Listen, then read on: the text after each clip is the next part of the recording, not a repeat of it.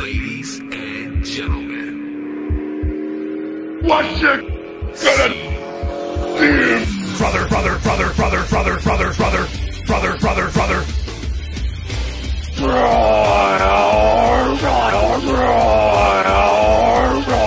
Brother, brother, brother, brother, brother, brother, brother, brother, brother, brother, The say, what a difference a year makes. Well, you know you're. Welcome back to another episode of the Deep Six Wrestling Podcast. It is officially Sunday, October 24th, where we are 1 a.m. Uh, and we have just finished watching Bound for Glory, so it's basically another episode of the Impact Power Hour. No Angelo, because he's, I believe, in Atlantic City getting his drink on for a bachelor's party, so somebody sign that man up for counseling. Um, uh, but I am joined by two others. You're joined by the now former uh, Deep Six Wrestling Predictions Champion. I'm Pat. I won the title coming off of the G1 Climax just a few days ago. Yeah, two days ago. Two days ago, I became the Deep Six Wrestling 48 Champion. hours This ago. might be the shortest reign we have had with the title. I'm not 100% sure. Don't quote me, but I am officially It might be. no longer champ. I predicted on the uh, the predictions podcast that I would lose it, and I was right. I did lose it. And you are joined by your new champion and the former champion before me, who I took it from. Yeah, I, I Joey, uh, and uh, yeah, I got it back, like just like that. Um, how's it feel, Pat? I mean, either way, it was going to be me or you in the G1, so we would have both been in this situation possibly. Uh, Um, yeah, that's a that's a fair point. Um, see if I would have won the G1, I would have actually retained. you would have retained, yeah. You would have continued your big streak. Yeah, so. I had to play uh, heartbreak for you. yeah, you But did. um, yeah, you know, I didn't expect to do well on this one. Haven't been keeping up with Impact much, um, and didn't really know how to predict the show. So yeah, same to um, be honest. I, unfo- I usually do bad on Impact. Normally we all so do, so. I'm actually surprised that I got nine points. yeah, so unfortunately, uh, that is the end of my Deep Six Championship reign. Greatest rating of all time. Greatest reign of all time. Um, if you're new here, please consider subscribing to the podcast. We're on basically every podcast streaming service you can find. Just you know, search up the Deep Six Wrestling Podcast. You'll find us. Um, be sure to check out some of our latest episodes. I covered the G1, gave my thoughts on it. Um, we also cover AEW and Raw, uh, so check that out. AEW was tonight, the same night. So, do we want to talk about that briefly before Yeah, we we, just so we don't have to do a separate show? That's fine.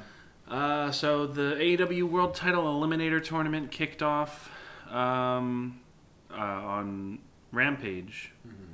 Uh, Dynamite was tonight. I think I messed up that before, but uh, so Rampage had Orange Cassidy versus Will Hobbs. Orange Cassidy won. Uh, we got Pac versus Andrade two, which was stellar. Um, and then the the Dynamite show, we had Dustin versus Danielson for the Eliminator tournament with Danielson winning. That was great. Um, and we had Eddie Kingston versus Lance Archer. Lance Archer unfortunately got injured, and so the match got cut short. But Eddie Kingston moves on. And we also got Ruby Soho versus Penelope Ford kicking off the TBS tournament. Um, and then we got Malakai Black versus Cody Rhodes 3 in the main event. And continuing from Rampage, they're doing a new angle where Andrade and Malakai Black seem to be aligning with each other. Um, and Pac is involved, and Cody ended up picking the win. Uh, so Malakai Black has two wins over Cody. Cody wins the third, so it looks like Cody wins the feud, but Malakai Black comes out feeling like a much bigger star uh, than he really ever was. So I can't say I fault them for it. Not the biggest fan of Cody winning, Cody but wins the feud. He's I don't think down two one. yeah, but I think this is the final match. I don't think Yeah, that they're I gonna- technically- I think there's going to be a tag match. I think there's a tag Hey, match, technically, he didn't win the feud. But he then, 'cause ends- he wins at the 2-1. end. Yeah. Yeah, but yeah, he wins last match. he, yeah, exactly. But like, It's if you're if okay, like yeah, I don't think it's over between them though. Yeah. no, I think you'll probably Not see a tag match, but I think that's the last singles match Yeah, yeah, probably. yeah. Um, and I think you'll probably get you'll probably get to see Cody versus Andrade coming off of this, and you'll probably get Pac and Malakai. So Yeah. uh, those are beneficial. I think those are pretty good. But again, Cody's a wrestler. He can't lose every match. And anybody who says that he's just burying talent, I don't think that really works. He let. Yeah. It, it- literally, his booking was that Malakai Black murdered him twice, and then he came back and won. So, uh, I don't really have Yeah, any issues with it. okay. Yeah, I don't think there's any doubt in my mind that Malakai Black Malakai Black is such like an over presence on the show anytime he comes out.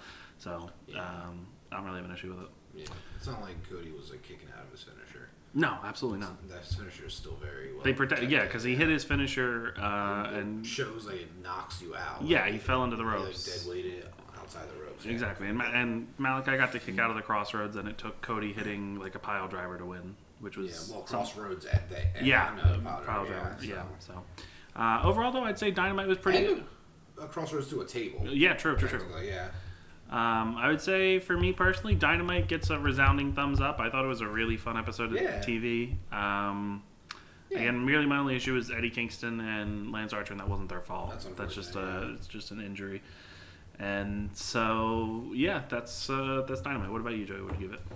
Yeah, I give it a thumbs up. Um, it wasn't like super like incredible. Like No, but still consistently pretty good. Yeah, it was it was good. Like Yeah. it's not wasn't bad. No, it's absolutely never not. really bad. Like I can't remember last time I gave it a thumbs down. No, uh, absolutely Um, not.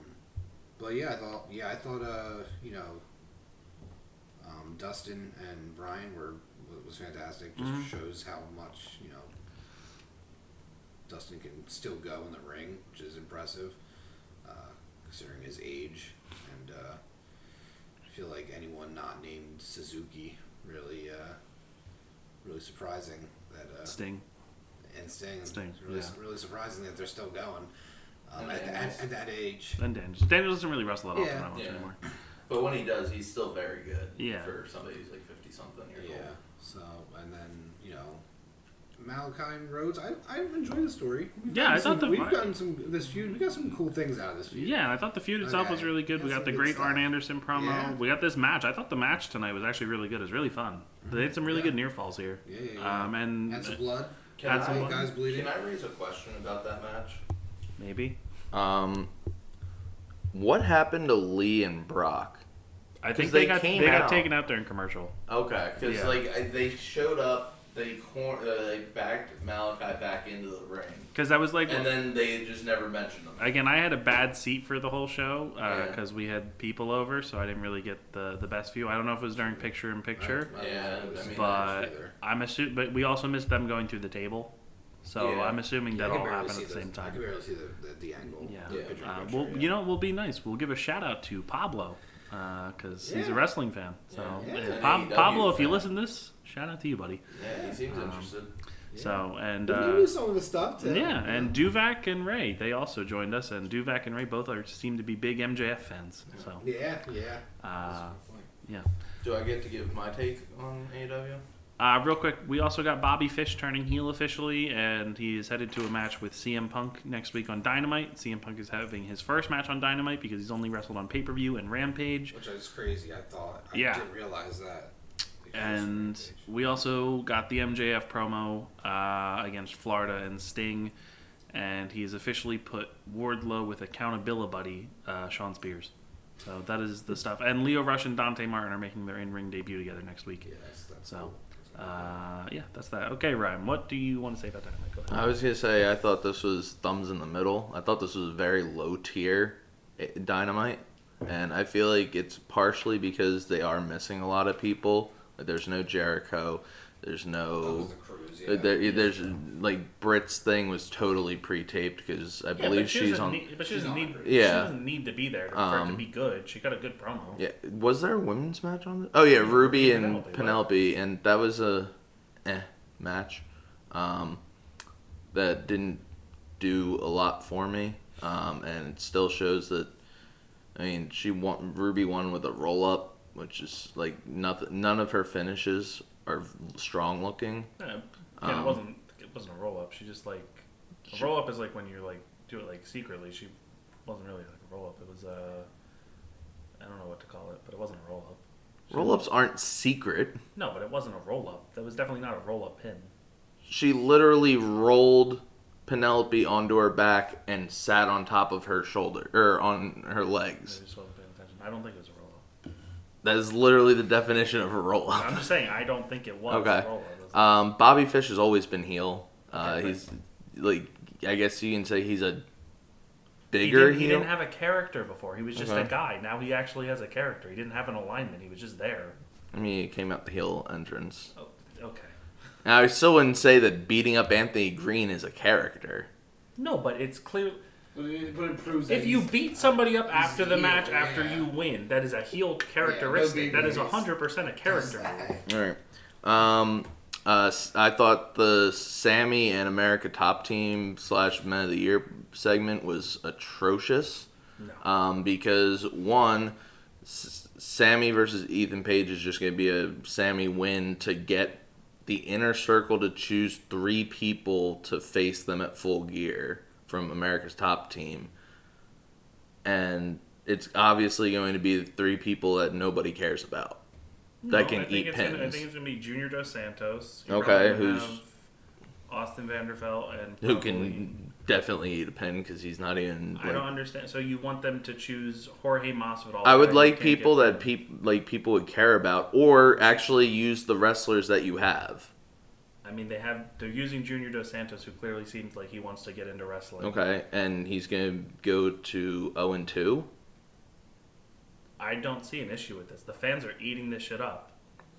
I don't know. I thought it's it's just stupid. look that- at how I, I I don't see how this is benefiting the men of the year. They like went- you can say, oh, they're getting the rub because they're around Jorge Masvidal and Junior Dos Santos, but they're losing. Yeah, I don't think Junior Dos Santos losing really means anything. I mean, How he's, do- 'cause he's imagine- literally an MMA guy getting into wrestling. He doesn't deserve to just win like big matches. But it, Like, I if you're trying okay. to like you are building him up as he is the guy who had the long or the most defenses in a heavyweight division in UFC that includes the likes of Brock Lesnar so he was more dominant than Brock Lesnar he's more dominant than Stipe Miocic who's probably the biggest still active uh, heavyweight and he's 0 2. Like, imagine if Brock okay. Lesnar came back to like MMA. WWE and his first two Okay, matches again, were just MMA. lost. It's a sport. yeah, Like, that's the whole is thing. It's- Professional wrestling. Okay, again, imagine if Brock Lesnar, when he came back to WWE, ate two losses right away. Didn't Brock Lesnar, when he came back in 2012, lose to John Cena immediately? That's one match, and it was also like m- m- a beatdown for Lesnar the whole. Match. Okay, Junior Dos Santos didn't get pinned. No, he got thrown through a table. He literally got dropped on his head through a table onto the floor. I mean, it's still a loss, and he's going. and Okay, I they're still gonna don't, lose I, this feud. Okay, I don't. Okay, I, my whole point is if you, you I can't- don't think the I think they're inner. still I don't think the inner circle needs to be keeping If- I getting think if you wins lose because it, the then inner I circle think- is think- like as a group, I is stale to me. Okay, like I'm just- Santana I and think if you Ortiz and lose- Hager do nothing for anyone. I think if you Okay, as, I'm just- as part of I'm inner just gonna. circle. I'm just gonna cut this off. The inner circle overall gets the best babyface reactions aside from Hangman Page across the board on the roster any show they're at. The men of their the names. no, it's because the people like them. People love Sammy Guevara. People love Chris Jericho. People Jericho love Santana Ortiz. The only per- person people don't care about is Jake Hager. The Men of the Year debuted as a tag team. They got put together. Nobody cared about them. They didn't do anything. They started feuding with Sting and Darby. Still didn't really care about them. They just wanted to see them get beat up. Ethan Page had the great coffin match with Darby Allin. Got over from it. They came back, joined Dan Lambert. Dan Lambert's a heat magnet, and now they're featured on the show in a top program against Chris Jericho and the hottest baby faces in the company. Again, aside from Hangman Page, and people are reacting to them as the top heels in the company. Aside from the elite, across the board, their stock has been raised, even if they're losing. Like, I think the pairing. But why? Why? How is it it's raising their stock if they're just eating pins? How is that good Scorpio for their Sky, stock? Scorpio stock? Sky has pinned Chris Jericho twice, Yeah, and they won, and they but they won at Arthur Ashe. They have not lost to the inner circle yet. This is going to be the first They time. literally, they literally lost to the inner circle with the Junior Dos Santos match. wait, no, did, Scorpio Sky. They, the the American top team won that match. They 100% won that match. Scorpio Sky, pretty Ethan Page, and Junior won. Dos Santos won. I'm pretty sure. I'm pretty I sure thought they inner stole the circle win, won. Or they pinned Scorpio Sky. They def, I definitely Who's the think ma- inner who's the circle match? won. There's Rampage the other week in Miami. Yeah, because Masvidal came out afterwards to attack Jericho, and that was. Oh no, no, they No, they, did need win. him. No, get Yeah. the fuck out of here. Scorpio's got pinned Chris Jericho again. Yeah. And they, and again, they uh, yeah. no, no, no. I have no issue with what they're doing. Well, okay. Then I'll rephrase it. They're not going to get the repercussions of this. So the ending of this feud is going to be we're not even going to use the two people that should be getting boosted from this. Um, I don't know about that. I think that you'll probably. I if a, if it's a three on three, they're not going to say okay. it's well, not a three on three. It it's is. A, it's going to be a they- five on five. they It's the men of the year and three people from American Top Team. That's the that's what they're. Doing. That's choosing. how, that, that's not how I I read. That's it. a that's what because 'Cause- that's what they established last week on TV. Dan Lambert Okay, threw down the then- gauntlet for ten on five on five, and so okay it's because the way they phrased it was if Sammy beats yeah. Sammy's choosing the three people from American Top Team, and then there's the And men then of the year. if Sammy loses, he leaves the inner circle, so it wouldn't be a five on five anymore. yeah, but that's obviously not going to happen. Okay. So okay. Anyway, AEW Dynamite. That was that. Thank you for listening to our heated discussion. Now I'll toss it to Ryan. He can send us into Impact Bound for Glory. This is their big pay per view. Uh, they're they what's in, what's uh, they don't have a they, they don't have another pay per view for the year. They have an Impact Plus show, right? So if you got an Impact Plus show, it's the first live Impact Plus show in quite some time. And then Hard to Kill is January. January eighth, which they which they announced uh, the location of. Well, the, Dallas, city it's yeah. gonna be out west. All right. So we real quick before uh, we get into it, we did miss the digital media championship six way. Well, Ryan watched it, but we were watching Dynamite because it was on at the same time. So Yeah. uh, Um, this was stupid.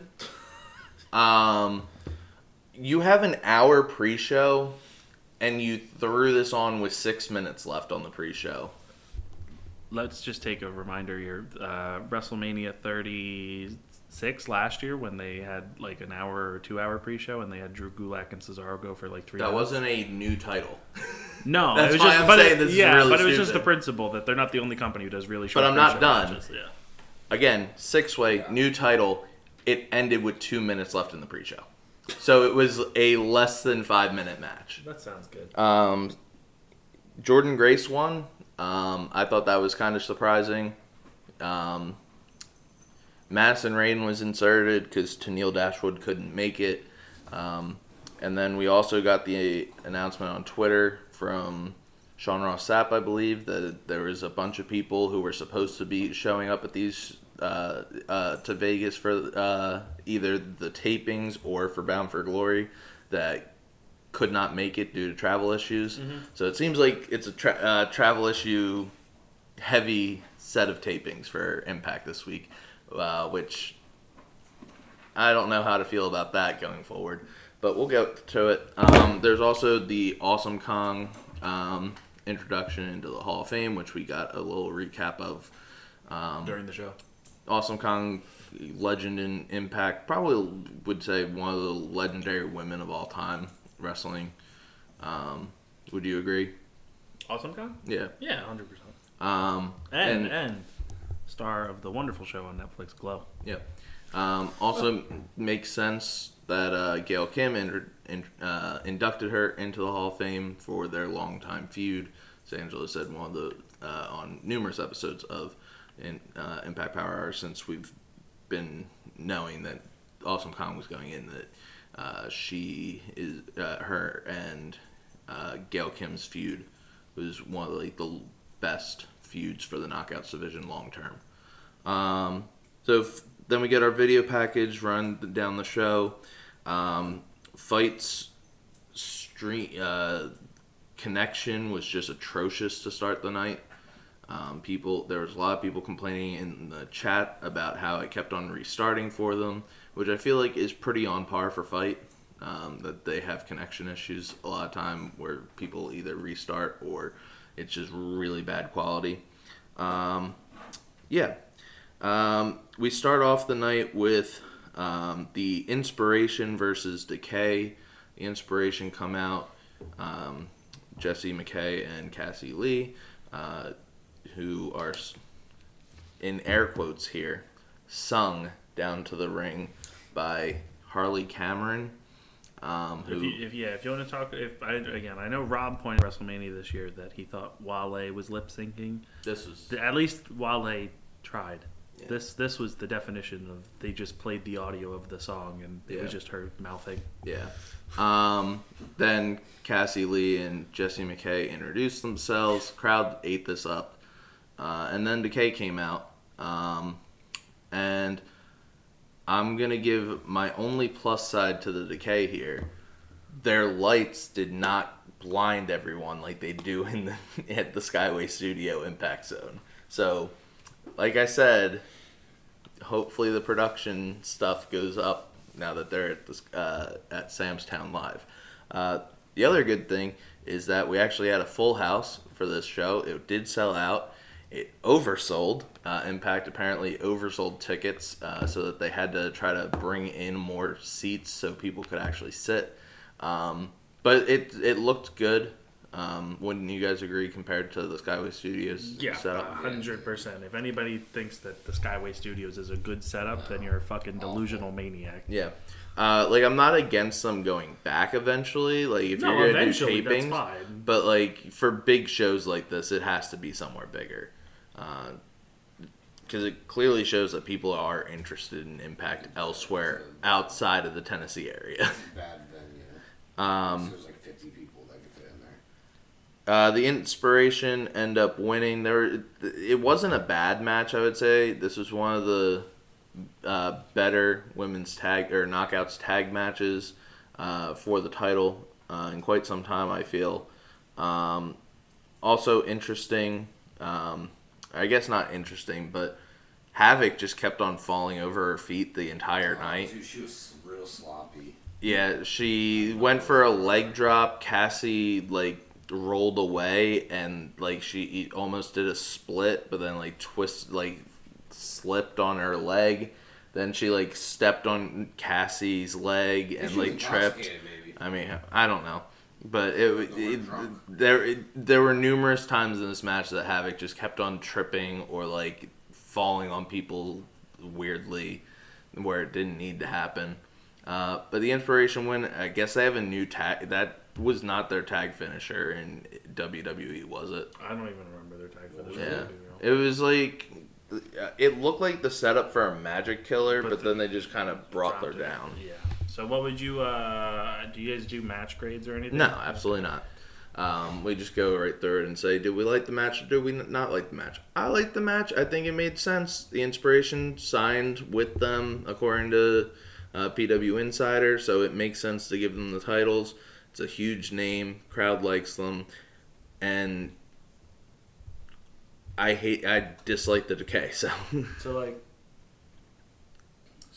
Uh, if you're on thumbs up, thumbs in the middle, thumbs down for the match, where do you go? I'd go thumbs up. Thumbs up. Joey, what about you? Any thoughts on this one? Um, I would say there was nothing notable besides the fact that uh, the, uh, the inspiration won the titles. That's what it just that's what they should have done. Yeah. Um, I thought that was the smart thing to do is to just you know hot shot them to the titles right away because they're popular. People like them. Um, and I think it's just the right choice. And I don't really know much about DK, uh, Decay, so sure. So thumbs up, thumbs in the middle, thumbs down. I just um, I'd give it a thumbs up. Sorry, it was fine. The result was good.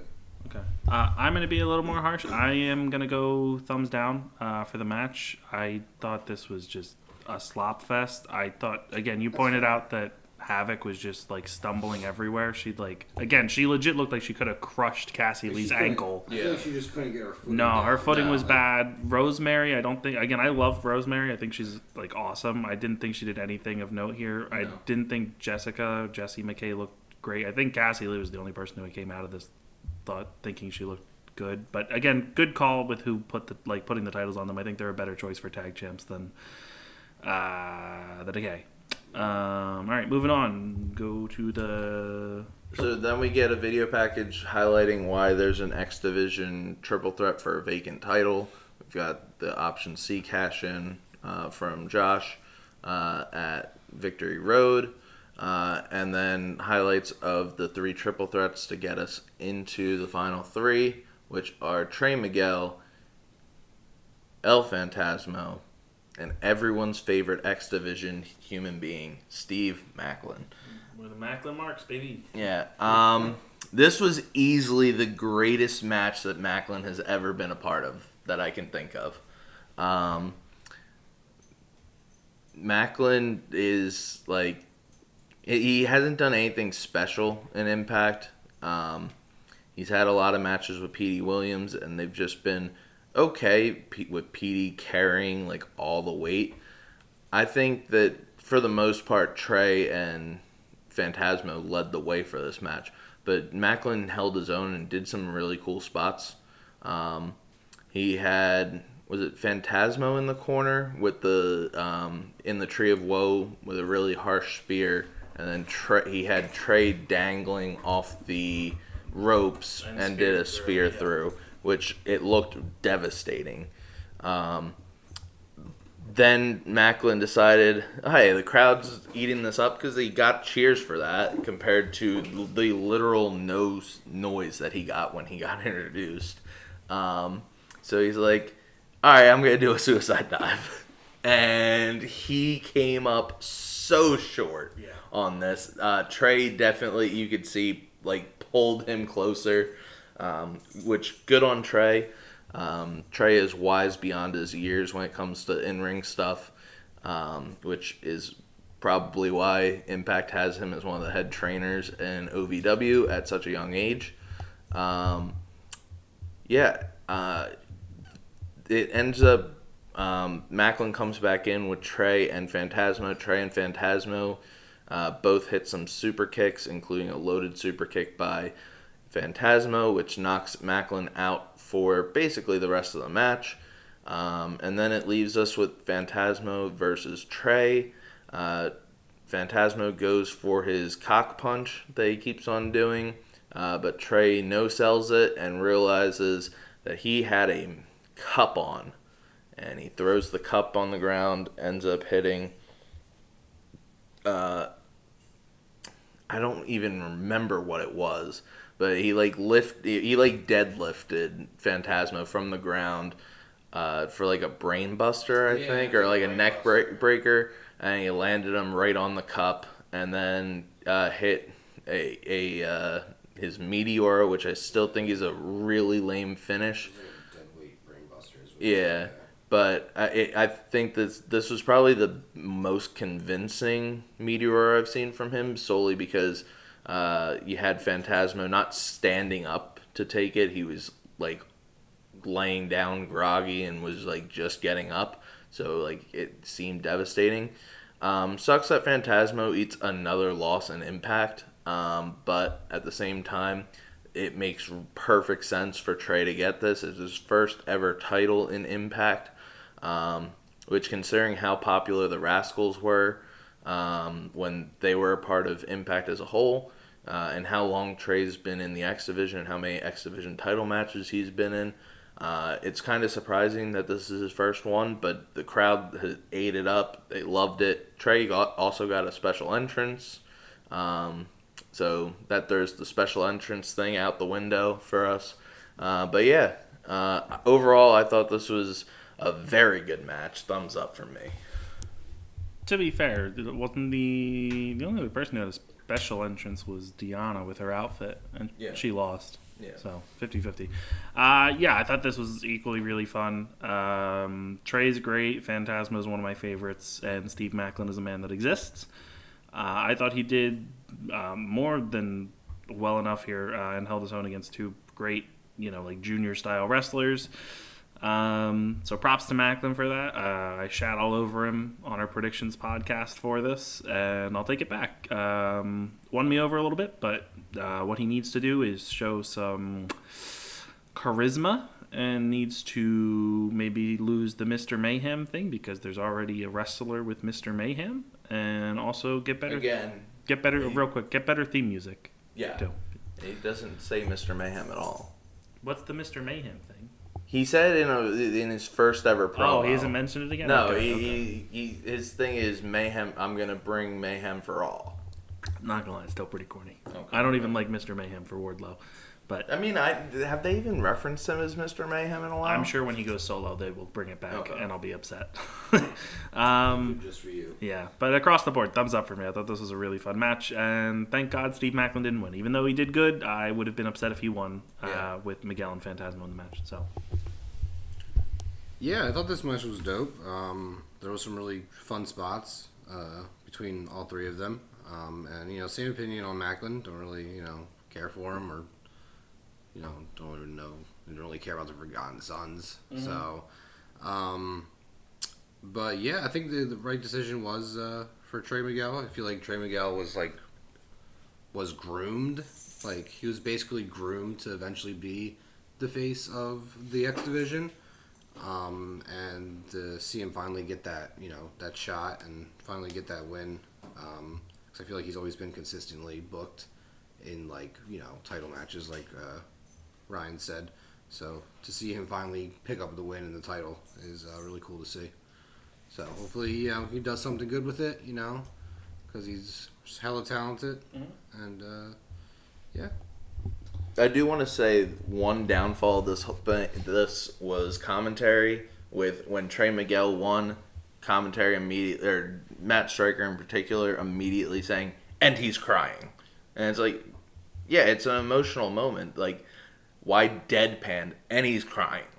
Um, the downfalls of the show is all of commentary. Yeah, Commentary commentary, was was- atrocious. commentary. This was one of the worst shows I've ever seen for commentary. Matt Striker and D'Lo Brown. I don't like his commentary. I don't like his style. I just Yeah. can't do it. Dude. he was It's also like- saying some really dumb shit on commentary. Yeah. What was that one thing he did that we started dying? He was like, Oh, he started like Oh. singing. He was Oh. like humming something. It was it wasn't No, even- what's your call? So it was during the tag, the knockouts tag Oh yeah, title. he was doing the Halloween. he theme. did the Halloween theme Dude, it was just awkward. He was humming the Halloween theme. Uh, yeah, on the commentary. What a- yeah, oh, it was that was bad. something. Also, um, co- for the I should point out that uh, Impact for the pre-show um, had the um, commentary echoing through the arena.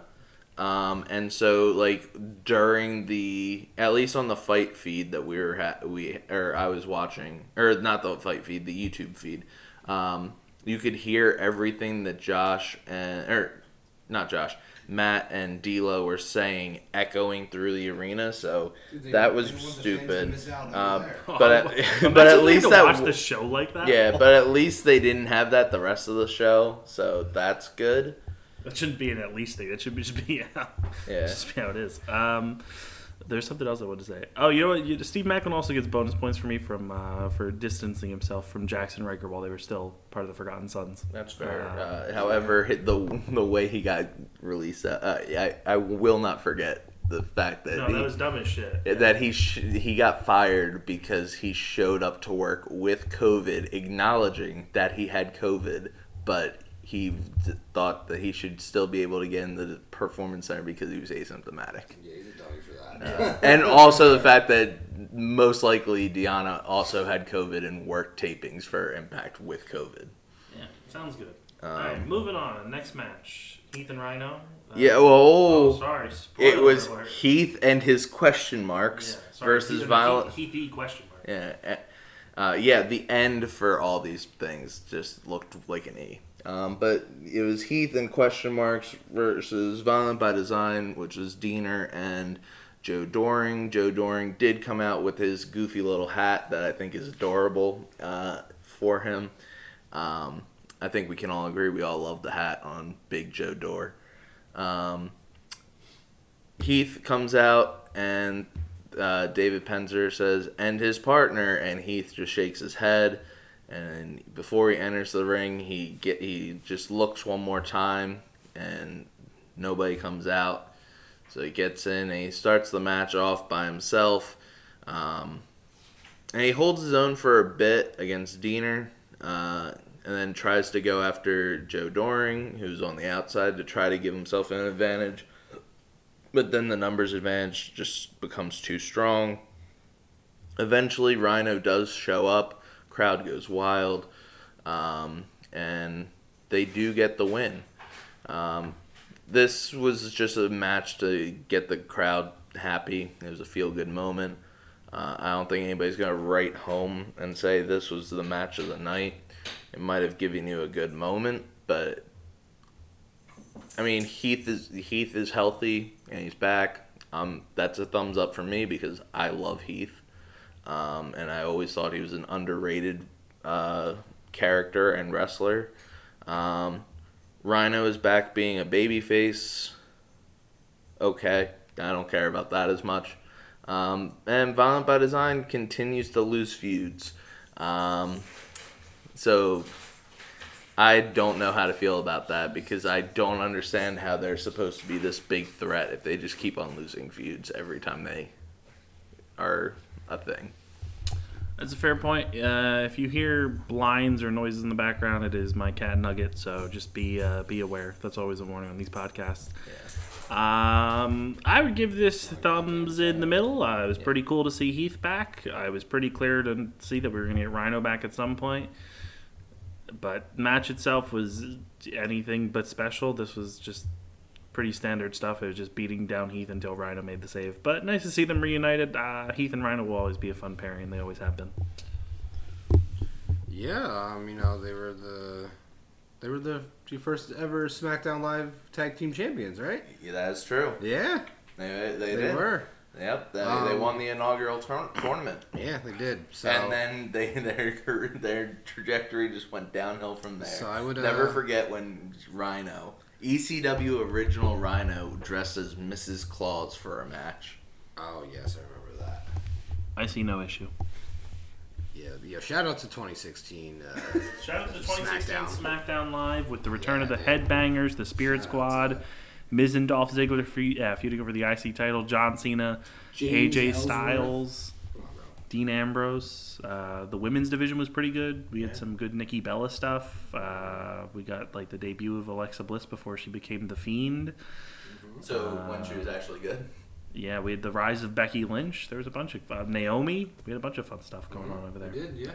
Okay, Um, rating of this match, Joey. I would give it thumbs in the middle. Um, I think the moment is what really mattered, and uh, yeah, just a little feel good moment. So Um, I should point out that throughout this, the at least the first few matches, at the end of the matches, we'd get like an interview segment uh, highlighting something that would happen later in the night, and then also Heath and Rhino did uh, like an interview after the match, um, and Uncle Rhino is back, baby. Um, gotta love it. No, uh, you, you can't hate Heath and Rhino together. They're money. Um, did you have something to say? Because you started to move the mic. No. Okay.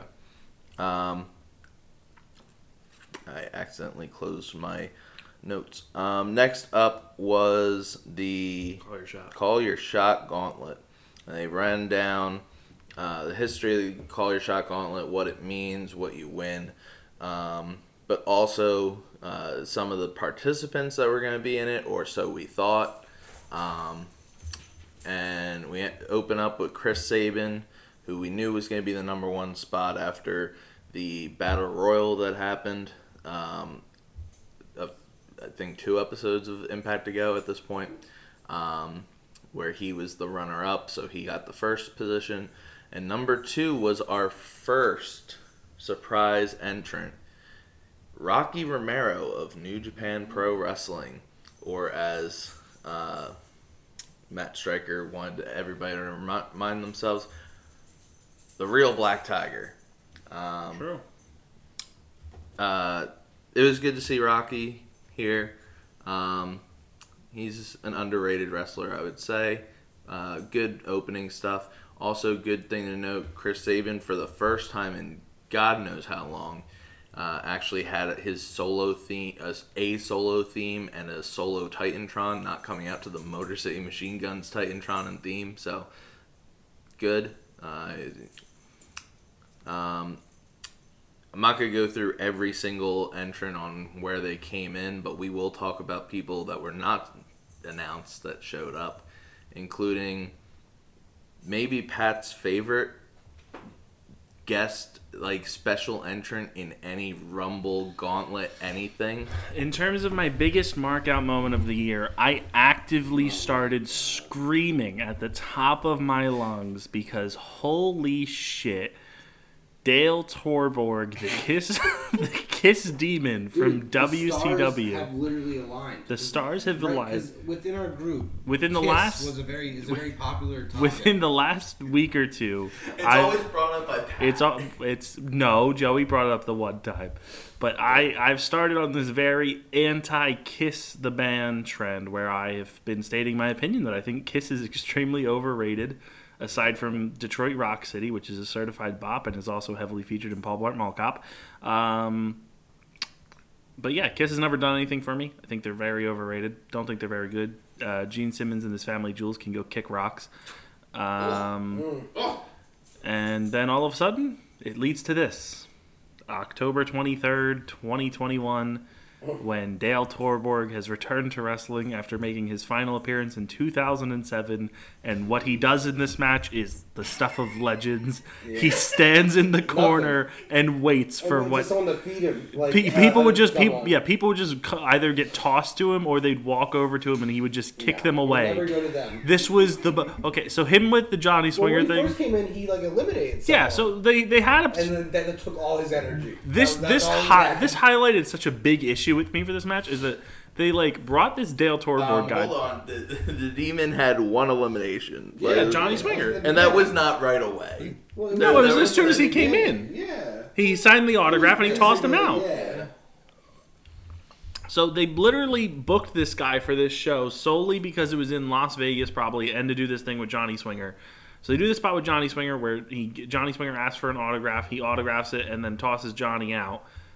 And then Dale Torborg is in there for like several people until uh, Ace Austin, right? Is Ace? Yep. Yeah, Ace, until Ace Austin comes in, and but in, until that point, he's literally just standing there, and he's like they, they couldn't do something where he got taken out and was on the outside or something. He's just and he's like a big guy. He's the biggest guy in the match at this point, and he's just standing there doing nothing. And anytime anything was happening, I would just see him in the background, and it took me out of it. It looked so fucking dumb. Uh, so Dale Torborg, happy to have you back, brother, but this was fucking despicably awful that this happened. Um, other entrants that came in that were unannounced um, Melina making her return to Impact. Um, uh, also having Sam Beale uh, come out. Uh, helped Brian Myers a bit, but then turned on Myers, eliminating him. So we got the good, feel good moment there. Um, Eddie Edwards, which I had predicted was going to show up because you're not going to have Eddie Edwards uh, not on the biggest night of Impact. Um, yeah, I believe that was everybody who was. Oh, and Savannah uh, uh, Evans, I believe, was not um, part of the original uh, Battle Royal. Um, yeah. Um, pers- people with the most eliminations were Morrissey and Moose, both with five eliminations. Um, Sabin lasted very long, going from the first position to being eliminated. He was the 16th person eliminated, so he made it all the way to the final four, um, but was eliminated um, with W. Morrissey at the same time by Moose. Um, and Moose ends up picking up the win, beating Matt Cardona as your final two. Um, I had zero issue with Moose winning um, because I think Moose is a having like a heel person with a cash in I like opportunity always is a great idea. I think it benefits people. Always a great idea, depending on the talent. But yes, Moose is a good talent, and so yes, Yes. I agree.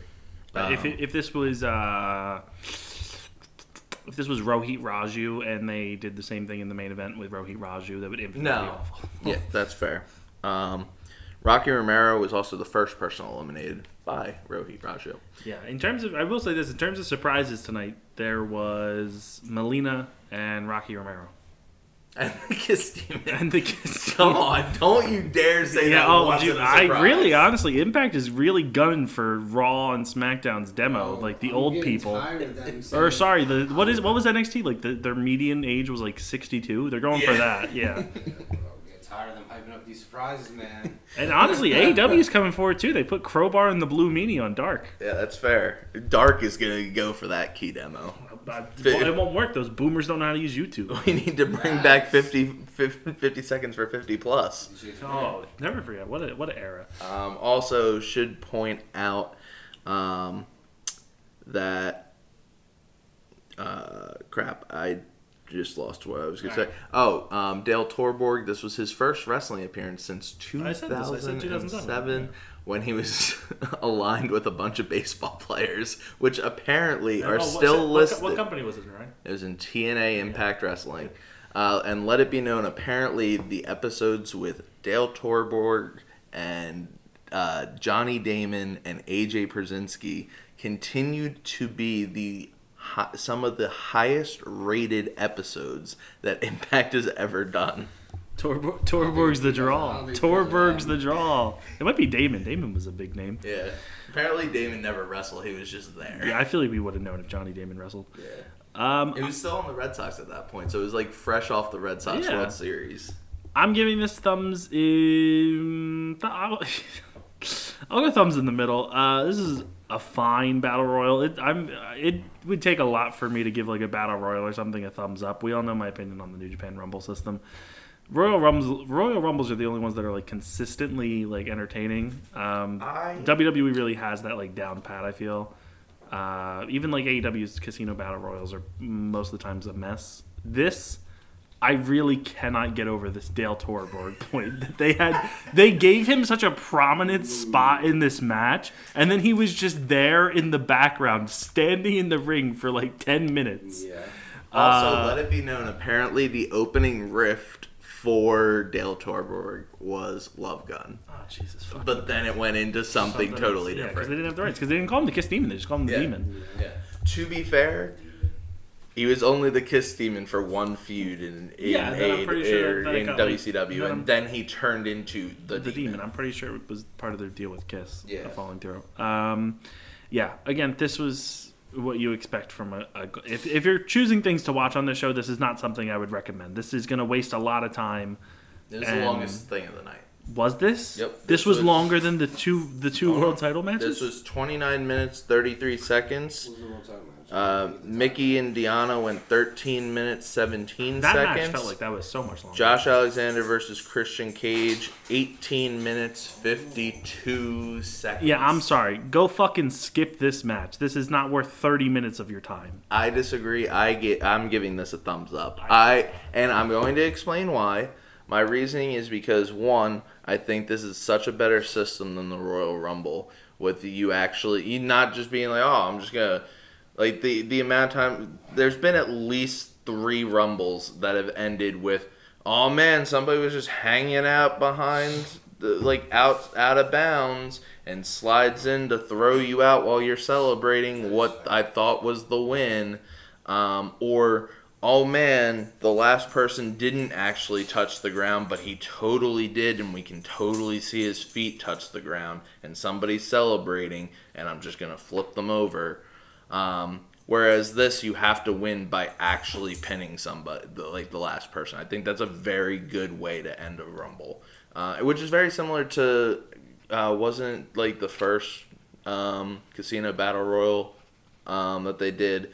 Uh, Yeah. they had a, a, a actual match. It wasn't. It was like a night after or something, was it? Or was it that same night? Oh no, we're thinking of the. That was the diamond ring, yeah. there was the two people left face off in a match the next week. Yeah, which I think that's a good system, but like it's for the Dynamite Diamond Ring, which doesn't mean anything. Again, I don't have an issue with the Rumble system. It works and it always gets people excited. Also, I thought the the the winner was yeah, a good Mo- winner. Moose winning makes sense, and uh, we'll talk about Moose later. But I've seen people making a good point about. I, I, we're at this point. We can spoil it. If, you, if you're listening to the show, you, you're getting spoilers. Moose cashed it in as the new world champ, and I've seen people pointing out that in a matter of a night, Moose made the call your shot gauntlet more important than Rhino and Eddie Edwards did when they had it. Oh, 100%. Yeah. And he also solidified himself as the biggest dick in Impact Wrestling. Maybe the biggest. No, MJF. He it's MJF then Moose, and there's nobody else. Yes, I would agree with that. But. MJF will always have the top spot. Yeah. Moose Moose can eventually redeem himself. MJF is a character that That's probably fair, will yes. never be a babyface. Yeah. Joey, how did you enjoy this 30 minute gauntlet match with the Demon, Dale Torborg? I mean, I agree with you. I'm, yeah, dude. I Once don't- again, once once I don't know who the fuck that was. So. Once again, this was a 30 minute match with Dale Torborg, who was probably in there for over 10 minutes and did absolutely dick all. Dude, as soon as he came out, I was just shocked. I was like, "What the fuck is this?" I was like, "Is this Kiss?"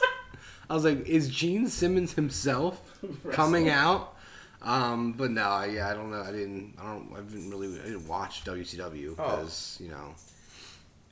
I, I I found out why Dale Torborg was aligned with AJ Pierzynski. couldn't let Joey finish I'm his sorry. It's okay. He It's was okay. he Go was ahead. currently uh, uh, the strength trainer for the Chicago White Sox at the time. Oh God. Uh, and he also has been makeup? in The Transporter 2, Mr. Baseball, and A League of Their Own, uh, starring Madonna, Geena Davis, and Tom Hanks. What a guy.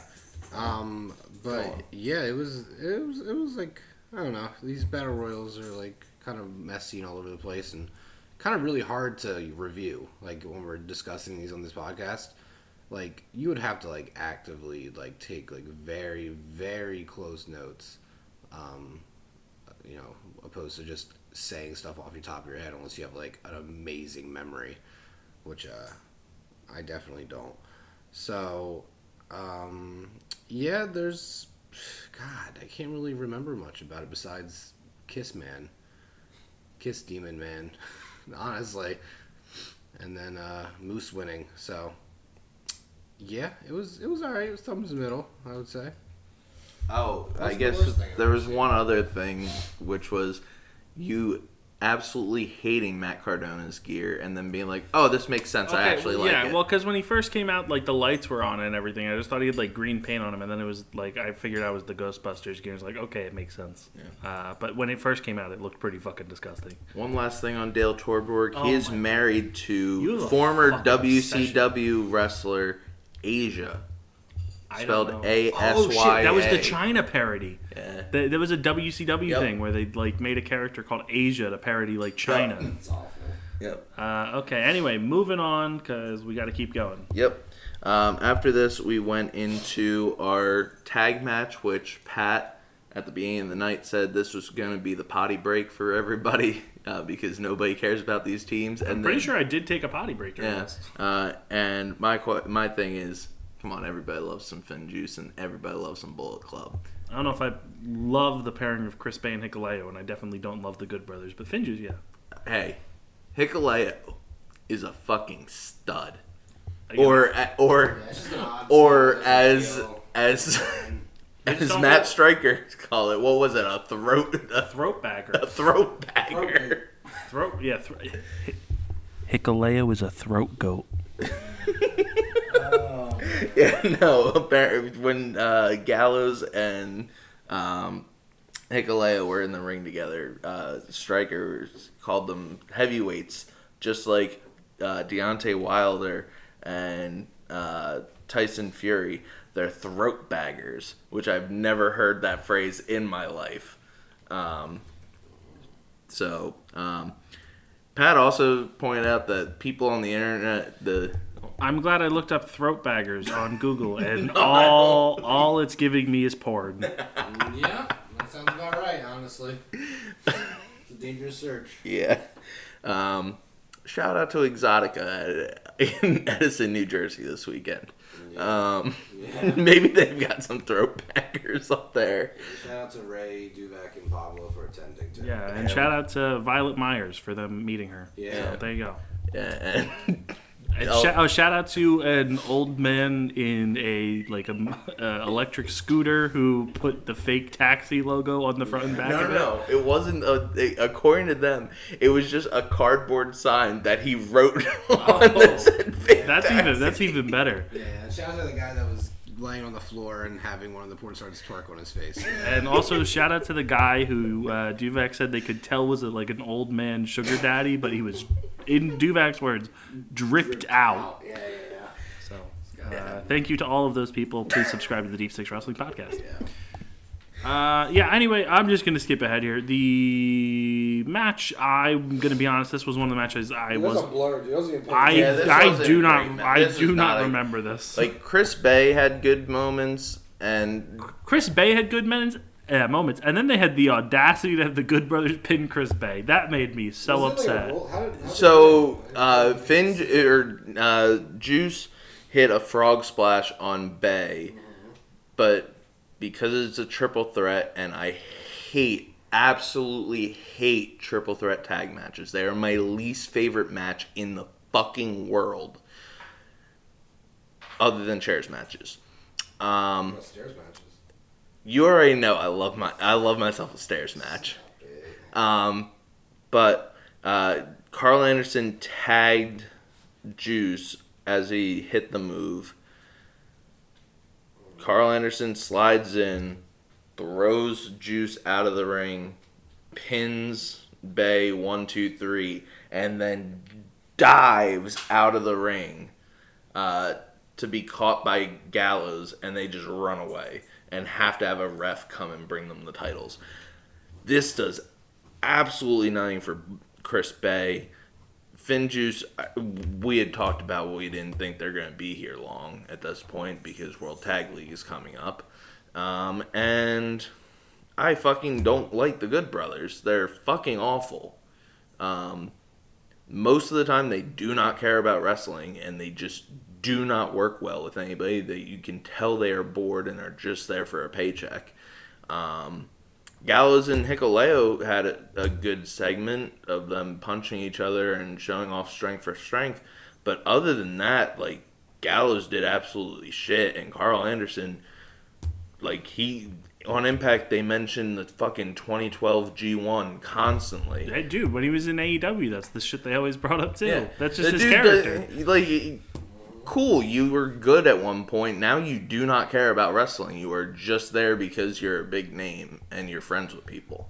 Yeah, my uh, my big again, like I said, I wasn't a fan of the opening match, but they put the title on the right person. Trey winning was a good call. Heath and Rhino good. Moose winning good call. This is where things started to get a bit more ugly for me. Uh, this Agreed. match was forgettable, and then they had the Good Brothers win, and they pinned Chris Bey. It, if they pinned Finn Juice, it would have been fine. Or uh, they weren't going to pin Hikuleo, so that's understandable. But uh, Hey man, maybe this is uh, the only good thing is that maybe this finally ends the Hikuleo Juice Robinson feud that has been going on for since the summer on New Japan more Strong. more importantly, hopefully this ends the the Good Brothers and Finn Juice. yeah, that's fair. That has been Um, going on since the beginning of the year. But like just across the board, I don't think anybody really wants. I mean, yes, they got cheered tonight, but uh, when you're looking at this show and you look at the reactions that the Good Brothers got in AEW, Nobody. uh, no, cares. nobody cares. Nobody cares. Look at the the Luke Gallows Frankie Kazarian match that we got. Nobody cares. Nobody even remembers it. I didn't um, know that was a match. That was a singles match, and that was they the. There's when Frankie was the elite hunter. I mean, he still technically is, but is they- Frankie Kazarian even on television anymore? He's on Dark right now. Okay, not being an elite hunter. No, he still goes by the Elite Hunter, which I don't get. But Okay. uh, this they basically all ended basically when they had Gallows pin him randomly. Okay, cool. Um, so yeah, not behind the Good Brothers winning this. I thought this was a bad call and a very forgettable match. Hey man, it's not as One last thing, the crowd did give this a "This is awesome" chant. I don't know how the fuck they did that. Um, I'm I give this a thumbs down because Chris Bey got pinned, and I, as I said, don't don't care about the Good Brothers. They're not good in ring right now. Joey, I'd pass you the mic, but I can already tell you're gonna give it a thumbs down. Yeah, absolutely. So That was really- I understand. Moving on, we go to the Knockouts Championship match. Yep. Mickie James versus Deonna Purrazzo. Ryan, you can take it. So, as Pat said, this is where the, the booking just went downhill. Um, Mickie comes out, gets a great uh, great reaction. Deonna's reaction, I would say, was much louder uh, in a positive way. Um, throughout the match, there were more chants, I would say, for Virtuosa or Deonna than Mickie. Um, Mickie was so much slower than Deonna, and that's what the big complaint about pe- that people have about Deonna is is that she works really slow, um, and I think this is a really good showing of how dated move sets are from the early 2000s because we have the Mick kick, which is not that impressive anymore when everybody does very similar moves. The Mickie DDT, which I shit you not, Matt Strikers yells, No one has ever kicked out of that DDT, which is bullshit, I'm sure. You're in, in an industry that like has like a lot of people, a lot of wrestlers have the DDT. Like in either if it's like just a regular DDT or it's like a different like variation of it. Um, I would say yeah, that's definitely you know I don't know. I think it's dumb. Like I, when I see DDT, I think of just a regular move, and I don't get why it's a finisher. I mean, sure, whatever. Like Andrade's finisher is a DDT. Uh, Tay Conti's is basically is a DDT. Who else does? Alexa Bliss. Well, like, now, now it's Sister Abigail when she's the Fiend, but yeah, it's not a good Sister Abigail. Right, and then like, literally, it's just like so dumb because it's like usually like person's like super talented, and then their finisher is just like the DDT. it's just so old school. Like, come on, guys, it's it's 2021. There's really no need for it. Get with the times. Yeah, that's been my biggest complaint about a lot of uh, of finishers is that like you can say like oh the DDT was one of the most protected moves Jake the Snake did. Yeah, but as wrestling has evolved and been more become more um, tech, technically sound, focus on the in ring stuff. High flying, like move sets are going to evolve, and it's one of the, my reasons why I think that like if your move is just a move, if your finisher is a move that people do as a regular move, it's not an effective finisher.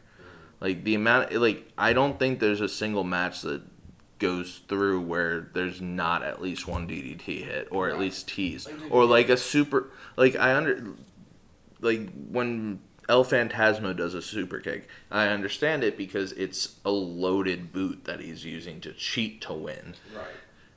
when Mickie James ki- does uh, the Mick kick, it doesn't. It didn't look good in this match. And then she also did the um, when they were up against the ropes, very close to the end of the match, where she just like slowly moved her leg onto Deonna's shoulder, and Deonna like fell down. And Matt Striker is like, "Oh, th- th- this could be the end of the night for Deonna." I was like, "Bro, she's already standing back up." Uh, and he also claimed throughout the night that he could see the whites of Mickie's eyes because she kept rolling them into the back of her head. Um, Mickie is the first person to kick out of the King Queen's Gambit. Didn't she also kick out of like a, a special one too? Or She got out of the Venus de Milo, Gotcha. which is the two-handed or the double armbar. gotcha. Um, this does nothing for Deonna because all of her moveset was broken by Mickie James, who has not wrestled in Impact storyline six years. Well, aside from last week, right? Yeah, uh, aside from last week against Savannah Evans, even though they obviously continue to show her match at uh, the anniversary show for NWA, which they showed in the video package twice tonight uh, and on the pre-show. Um, but three matches in storyline, six years. To be the person to beat the most, the person that um, is claiming to be the greatest knockout championship reign of all time, I think is a joke. Um, it doesn't elevate anybody on your roster because Mickie James is not signed to Impact full time. She is on an appearance base pay because she is signed as head producer and talent of NWA. So unless that's been changed, that's what's going on. So this looks this is another t- uh, uh, um, just giving a top title to another person company for Impact. Um, and I guess like the next person to take it off of Mickie gets elevated, but No, I don't. I don't think so. My, like it's gonna be another heel. It would have to be. my issue with this is like again, there's something that people have been going like. I wouldn't say going after, but pointing out is the the Roman Reigns situation in WWE, where they've been building him up as this dominant force who very rarely loses. They Um, back themselves into a hole. yeah, and They if don't have like a they don't have a person to take it off, contender. Yeah, and if it, like- if we just saw in Saudi Arabia, but again, people were there was people who thought Brock might do it, and then it would raise the question of why build Roman up for so long, so strong if you're just going to put it on a like a part time legend. Similarly, why would you build up Deonna in this fashion just to put it on Mickie, who's not like a full time Impact wrestler? It just doesn't really make sense. I love Mickie James. I think she's great. I thought she was out wrestled by Deonna Purrazzo 100% here. Um, I thought the match was perfectly fine. Um, I feel like I was expecting a little more, but again, it was also just shorter than I expected. To be fair, most of Deonna's matches have not gone past 15 minutes, but they just seem longer because like she does work a more technical, slower style. Um, also, want to point out, uh, Deonna Purrazzo had not lost a singles match since last November. Yeah, that's good. Uh, no, Mickie wins. yeah, the only other time she had lost was in tag matches. Yeah, um, I would go thumbs in the middle. I think booking decision thumbs down all the way, but Yes. match was match was good. I, Again, I just think the wrong person won. yeah. Match wise, thumbs up. Booking wise, thumbs down. So thumbs in the middle for me as well. Yeah, same opinion. I thought the that, that booking was pretty, pretty the, the wrong choice. Yeah. Even if I like Mickie, you know what I mean? Yeah. It's just like I'm also biased a bit because Deonna is my favorite wrestler right now in, in wrestling. Aside from uh, Dale Torborg. oh my fucking god, stop. True, very true. Um, and um, what's his name? I forget his name. cool. Um, Yeah. Street Evil? Profits. oh, Angelo Dawkins. There you go. Yeah. No, Deonna is my favorite wrestler right now um, that I watch regularly. Um, shout out Zack Sabre Jr. as my overall favorite. Um, as somebody, but I don't follow. I don't watch all his matches. Um, Yeah, sorry. Um, let's get into the final matches because there's technically two. It is the main event time. Josh Alexander versus the current Impact World Champion Christian Cage, and I thought this was a fantastically worked match. Um, That's very fine. Josh looked really strong. Uh, they pointed, they pulled uh, when Josh comes out. Uh, they showed his family, his kid, his wife is there, um, and so we've got the sympathy for him. Christian comes out. Uh, he's taped up. He's bandaged up. Uh, they end up working an almost 20 minute match, which is pretty standard for an Impact main event. It feels like. Um, and they just brought everything here. It felt like every move that they the two hit uh, or like use regularly was hit. Uh, some out of the normal stuff. Uh, the one move that Christian didn't do here that like I feel like he normally does at least in AEW is the diving headbutt, but he did do a frog splash here, which I don't think he normally does on AEW. So I guess that's like your compromise, be a little safer. Um, overall, Josh winning made perfect sense for this. Um, Christian grabs the title and then gives it to Josh, and they hug finally, which storyline wise made no sense considering Josh literally has for two weeks now has said I have zero respect for Christian, and the last time they looked at each other, Josh attacked him. Um, so that was strange, but I guess they built respect up from the match. Uh, then Josh's wife and kids start coming in, and D'Lo Brown and Matt Striker are legitimately crying on commentary, and Matt Striker goes as far to say that there is nothing in there is no other sport that brings emotions out like pro wrestling does.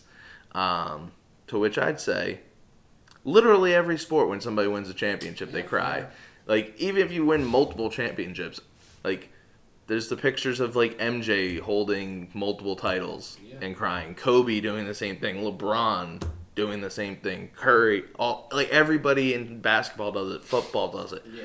Um, They don't just win like one title and then like the win next one. Like, oh, I was already emotional for the last one. It's Yeah. a big deal. So they're they're hugging and smiling and holding the trophy, and Josh gets down on his knees and get lets his kid touch the belt, and then you see the ref get shoved, and Moose has entered the ring.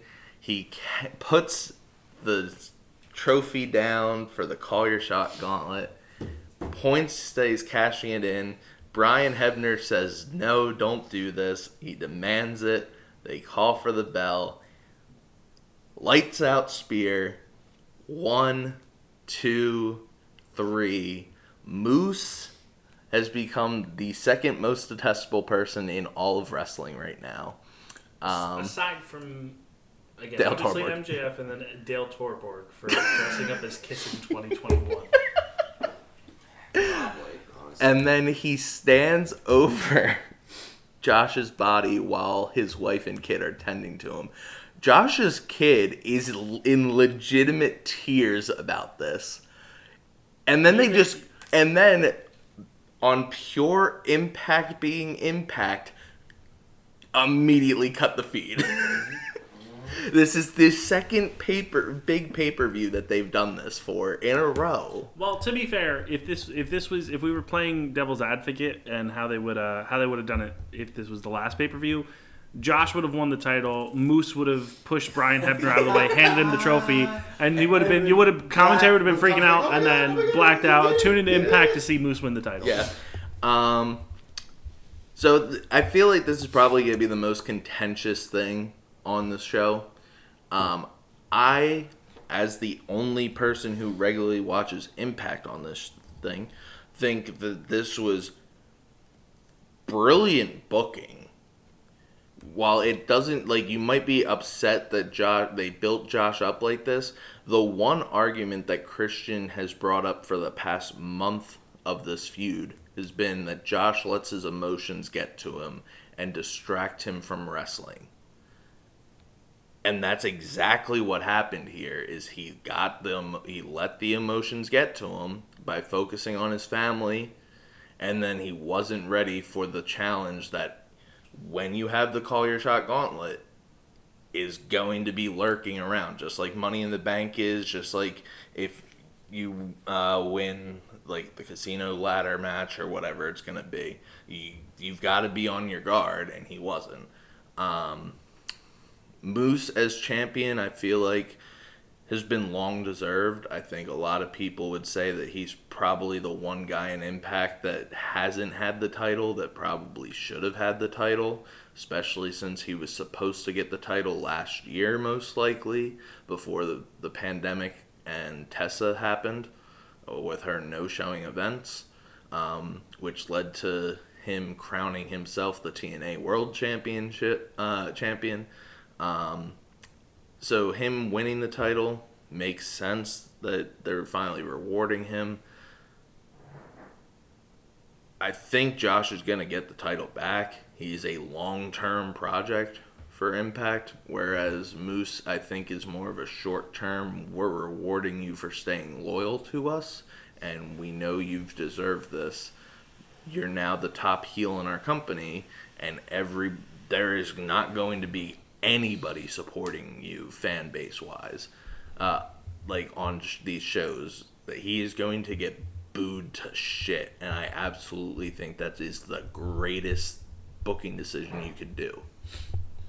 Um, sure. Uh, conversely, I think Josh Alexander, while he's a long term project, I think he was perfectly ready to go now. Uh, just based off of how the crowd reacted to him tonight. Um, I personally feel like, again, we had all said for even when Omega was still champion that we all thought Josh Alexander or Moose should have been the guy to take the title off of him, and it appeared that it was going to be Josh Alexander. And then obviously Omega dropped the title to Christian, so that changed things up. But then everybody said, "Oh, okay, Josh Alexander should take the title off of Christian, and then Josh Alexander should be champ." I just feel like this kind of undercuts what they did with having the title not be in the hands of Impact and the whole, literally the the whole shit. Like uh, when Josh came out, they were chanting "Bring it home, bring it home," and now he's brought it home and then immediately loses it. I just I don't think personally it's the best idea. Moose was already the top heel in the company for me. Um, and I don't think you really needed to do this to get him booed. I feel like Moose is a, a good enough performer in promos um, that he can kind of do that on his own. Um, I just feel this kind of hurts Josh because you did the whole cash in option C, made it a big deal, and then he beats Christian, and then he loses in seven seconds. Um, After wrestling a 20 minute match. Yeah, but he still lost in seven seconds, that and then I and, and the fact that we're mostly like you said, If you're one just of you says this is a Kofi No. Kingston moment, I was gonna say this is but totally this the different. no, it's totally different. but it's just I just I don't think it's a good idea. And again, if they're just gonna put the title right back on Josh after he beats Moose again in an actual match, then you're just hot shotting the title, and I don't think it was necessary. I think you could have just as easily had Moose come out here and beat up Josh in front of his kid and get the same exact reaction without needing to do this. I think there's ways around it without having to take Josh down a peg, in my eyes. But that's just me. Joseph. I under yeah. See, I understand. Oh, I should say, I thought the match was phenomenal. I thought Christian and uh, I, I didn't get to say that, but Christian and Josh Alexander, great chemistry. See, I understand, um, you know, the circumstances with the call your shot, but maybe not put Josh in that situation to begin with, since you like built him up so much to be like your main guy. I don't know. I just think the booking is a little baffling in a way. Um, I think I think I just want to give an example. I feel like if AEW did this with Hangman, like Hangman beats Omega finally, and then someone else like Just beats had like a contract clause and just beats him, like I don't know, some heel MJF, MJF, or something. yeah, Yeah, yeah. yeah, it would be a little. That would also be baffling, Uh, and that would be kind of really dumb. especially Um, well, especially in the case of Hangman, because that's a story that's been building for two years. yeah. yeah, I think that the Hangman losing, like not losing it like the same night. I think that would be awful booking for a two-year project. Whereas, Yeah, but this has been a year project for Josh. Really, since Ethan Page left, he's been like on this upward swing. Yeah, Yeah, um, but like he wasn't he wasn't positioned to be like the top guy No, until like work- maybe. But he had to work his way up. He had to Yeah. work his way up into the X division, win the title, and then once he did that, it was pretty clear that I think the Yeah. trajectory. You said it yourself that Yeah. thought he was going to cash an option C. Yeah, I mean, I've been saying the option C thing made sense for a while, just because like he's the best worker they have. I think this was all. The story started to hurt the moment Kenny lost the title because they started planning the. se- There was like an actual story going on with that, and I think I understand trying to get the views for Rampage, which technically they got, but like it wasn't stellar viewership, and I don't think it was because of Christian versus Kenny for I would say Impact title. I would say those first two episodes of Rampage are stellar viewership for a show on at ten o'clock at night. but I don't think it was because of the Impact Championship. No, like but I think it because if that was the case, you would have seen that transition into Impact viewership. I'd say yes, but also it's Kenny and Christian, and that's a big match to do. Oh, Um, I would Um, also just want to say, again, we don't really know this, but again, Omega isn't wrestling matches every single week, and I think Yeah. that part of it was probably The due to injuries stuff, that they yeah. probably wanted to get Christian to take the title. Rather, because they know, uh, again, clearly the plan has always been that they were going to do Omega versus um, Trying to get Omega to work. Omega versus Hangman. yeah. So you want to play it safe and not risk an injury. Yeah, that's So- fair. Um, I don't know. I feel like if But yes, I- I, I agree with your point that Kenny versus Josh again that would have been the better story. right because like this story got very convoluted since Victory Road. Like they teased stuff with Christian like talking about like putting over Josh as one of the best in ring workers and somebody he's been a fan of and has watched every step of his career for years, and then like three weeks ago or two weeks ago they dropped the bombshell that Christian uh, court the like the week after he won the title claimed he'd never heard of Josh Alexander before and has never heard seen anything he'd ever done. Which then is just like okay, well, like he was naming stuff and talking about like matches he'd had, so that doesn't add up. Um, this was a weird ass story. The last two weeks of the story was really shit. Uh, with the back-to-back talking segments to end the feud, uh, to like try to get some divisiveness between them, um, and then just to end it with them hugging it out and being friends again, uh, I thought was weird. Um, yeah, uh, I still don't think that it hurts Josh long term because I don't know. I feel like if you have Josh like ready himself for the challenge, because you know he just again had a 20 minute match, and there's not many people who in any of those situations has ever had a 20 plus minute match and then just been like, oh, somebody cashed in on me. I'm ready. I'm willing.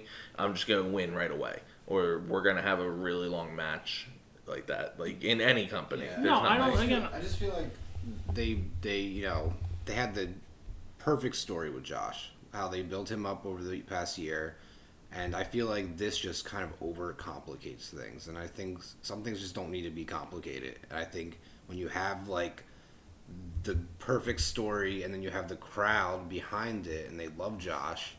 And then, like you can, he's a clear cut to be the face of the company. You know what I mean? I mean, he still is. Yeah, he still is, but like But there's no the reason booking to- tonight is gonna leave a lot of people soured. Yeah, there was no. I mean, reason that's to the point of it. You you don't give a heel victory to understand that, give but, give a good taste in someone's Yeah, but mouth. again, I feel you- like it's outside of just like saying like, oh, it, it, like I'm supposed to hate this because he's a heel.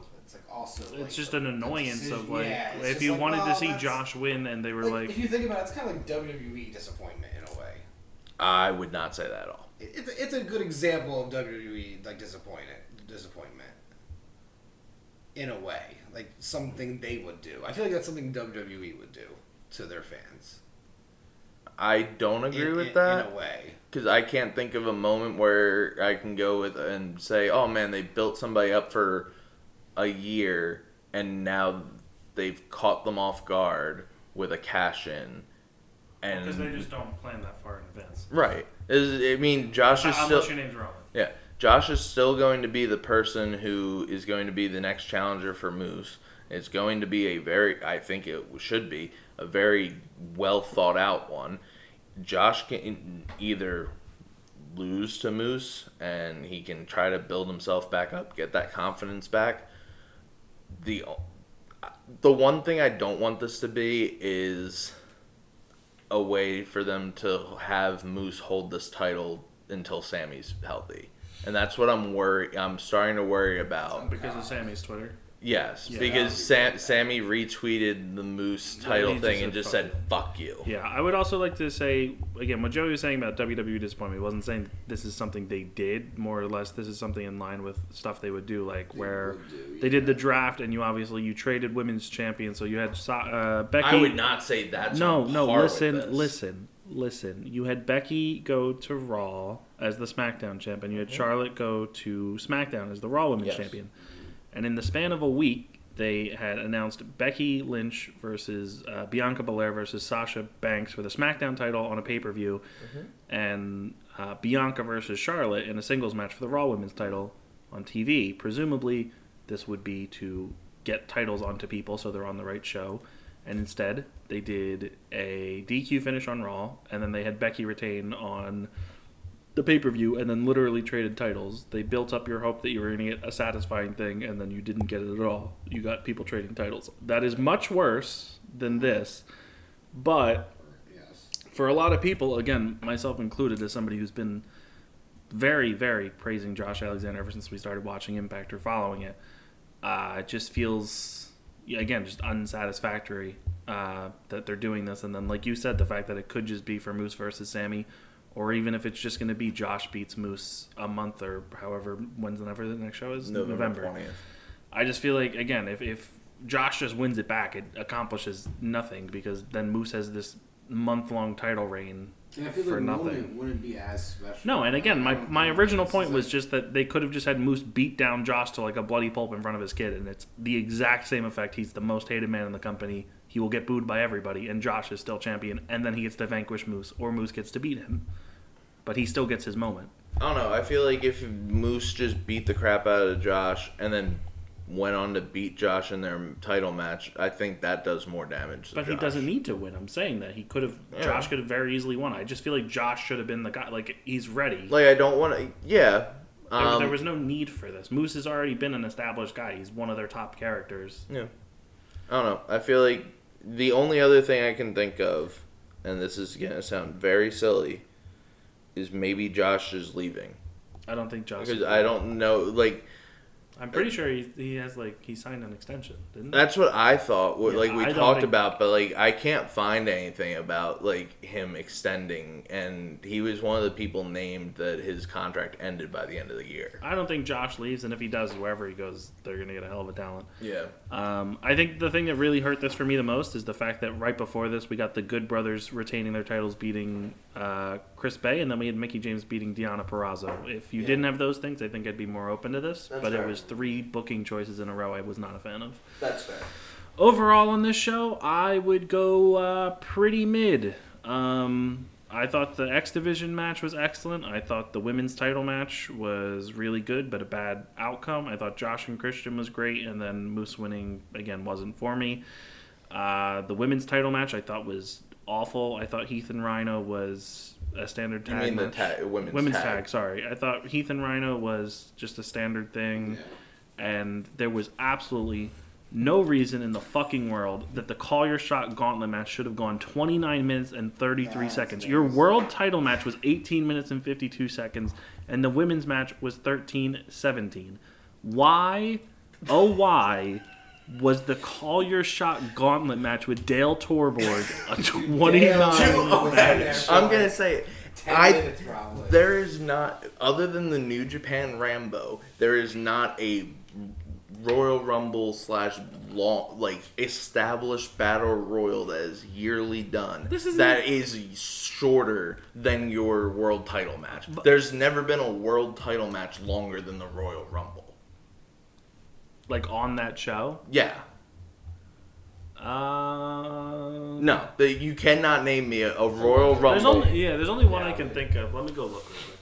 Um, but because almost every you can- Rumble is can- like you an can- hour sure, you at can- you can least. round- you can round this up while I figure this out. Um, I would give this a thumbs in the middle, pointing up.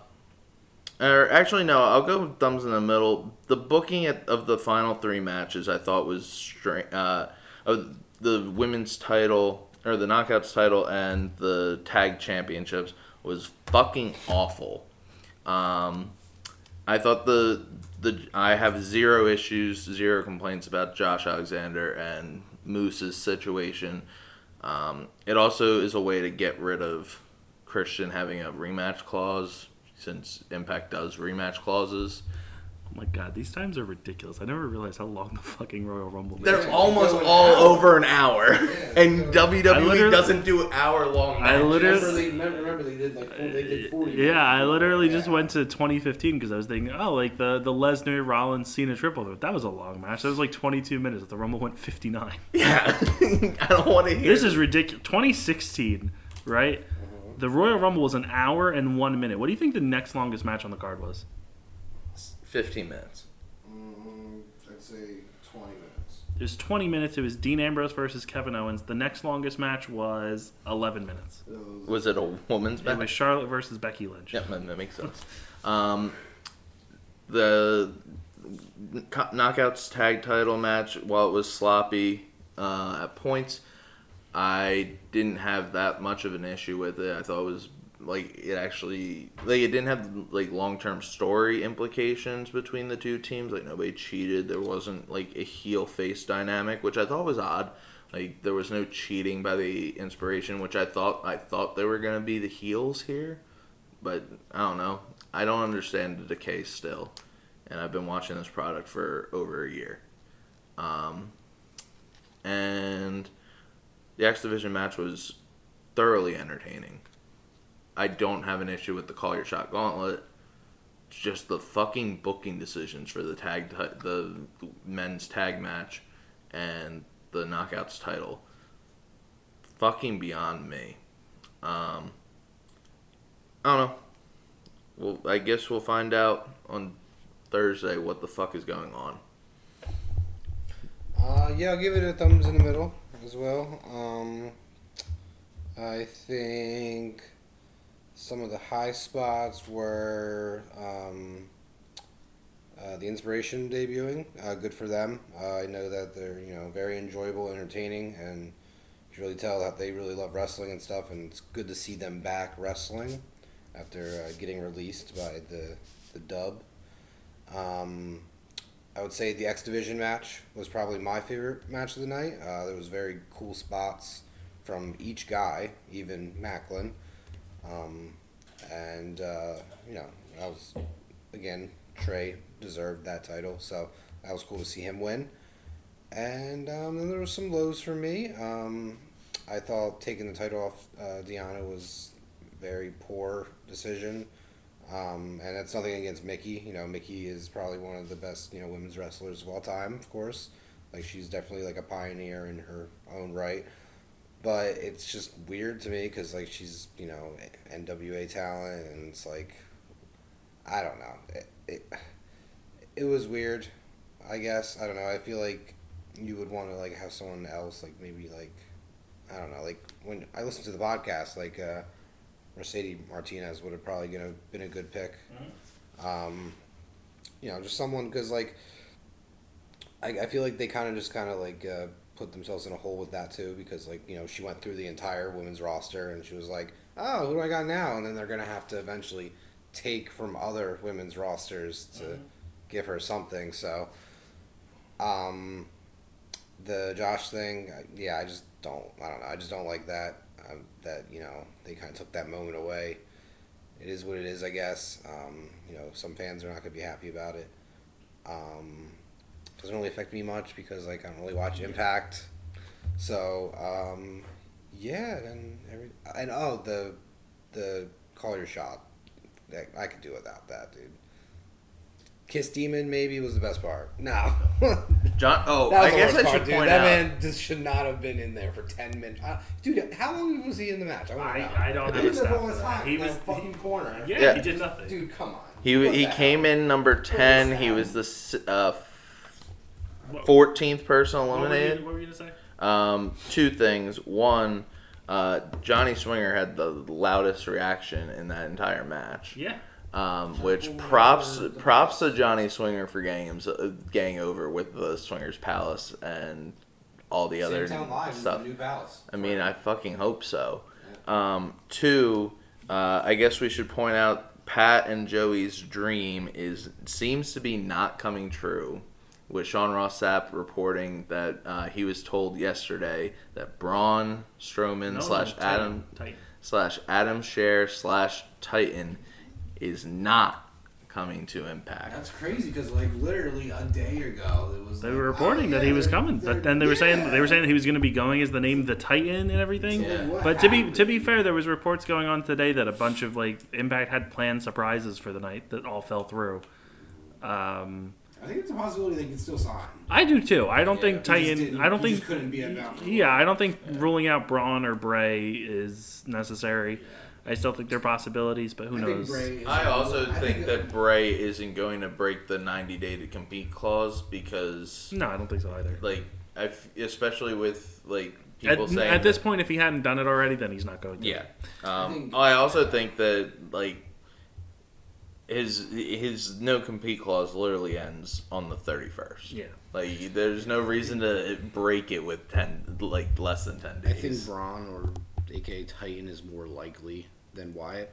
Um, I do too. from some reports about Wyatt, how they're trying to convince him to come to Impact, and I feel like to be fair, I feel like that's what like that's your goal is to convince somebody that's to fair, do but something. I feel like at the same time you should have mutual like mutual interest. Yeah, the thing Yeah, is, like you hear like, like CM Punk and Bryan oh, and they want- they were all Cole, they all like, like yeah. they've all said how they literally like for Danielson and Cole, they What- left very like jobs that they were very happy at and taken Right, care and of, and because be they there. wanted to be in Yeah. AEW. feel Yeah, but if you, if you want to go, like if you're Bray Wyatt and you want to go to AEW and AEW doesn't show that mutual interest, No, and but- you can say, "Oh, well, why wouldn't they show that mutual interest?" And I would say, "What the fuck would he do?" No, but we're not we're not saying that. We're saying that he shouldn't have to be convinced to go to Impact. He should want to go there. Again, if you're try- if you have an idea of where you want to go. And that company doesn't show you that mutual Well, yeah, then interest, you- then yes, you should be to- convinced by other companies. I don't know why you're talking to us like we're dumb. You're making us sound like idiots on the podcast. No, I'm just saying. No, you're liter- you're I've literally doing, like, the said slow same talking argument, thing. and you're like, oh well, they shouldn't have to convince him. He should just want to go. It's like, no, you if you are another company and he's at least willing to listen to you, your whole thing is to pitch ideas to why you should want or why he should No, want to that's- come to you. definitely fair. I don't think. I don't think. But I don't think there was any reports that he was listening to to any. like, if he's ideas. having the conversations with them, he's listening. Like he's like they wouldn't be having talks if he's not listening. So I don't think there were reports that he was. It was just the was reports just- was that he wasn't people in interested. that, that- yeah, that I said he wasn't interested think in he going was to actually Impact. having Okay. talks, Yeah. So I think it Um, was just like people close to Wyatt was saying that they were trying to convince him to go. Like, Yeah. the- Alright. His people were trying to convince him to go to Impact. Okay. Um, other than that, um, where what do you see? Do you guys have any ideas for what comes next for anybody? uh, unfortunately, I think Steve Maclin will win the X Division title within the next six months. Um, Six months. I'm, I'm being generous. I think Trey's gonna have a. I think Trey's gonna have a little reign with it. I don't know. I feel like uh, No, I don't- besides Josh, like the X Division title doesn't really No, they, stay they- long. no, but I, I think it. Eh, Most like Rohit had it for like at least two or three months. Bey God. Bey had it for like a month, but then got screwed out of it by Rohit. Yeah, I, I, I again next six months I think I think Maclin will have the X Division title. I think Josh will have the world title back. Um, this would be in WWE. Like, Well, he just signed a two-year deal, so I I think you'll probably see. I still think Titan Braun is going to show up in Impact. I Um, think I know it sounds crazy, but I think uh, since I don't think it's a good it was a good booking, I think Deonna's going to win the title back. Honestly, I think Deonna's leaving Impact. I would not be shocked. Really?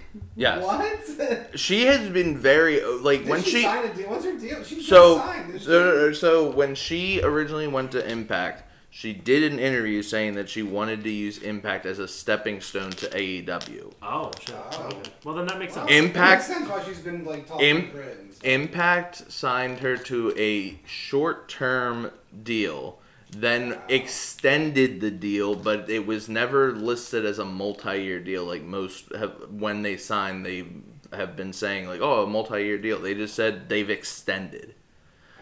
That is the. Then there's the report of how Britt and her want to be a tag team. that's also conflicting with the reports about partnership ending. So that I mean, if the I mean, to be ending, fa- to be fair, would be Deonna to be fair, if right, and if Deonna, if Deonna dropped the title and she is leaving, like her deal could be up like tomorrow. Don't um.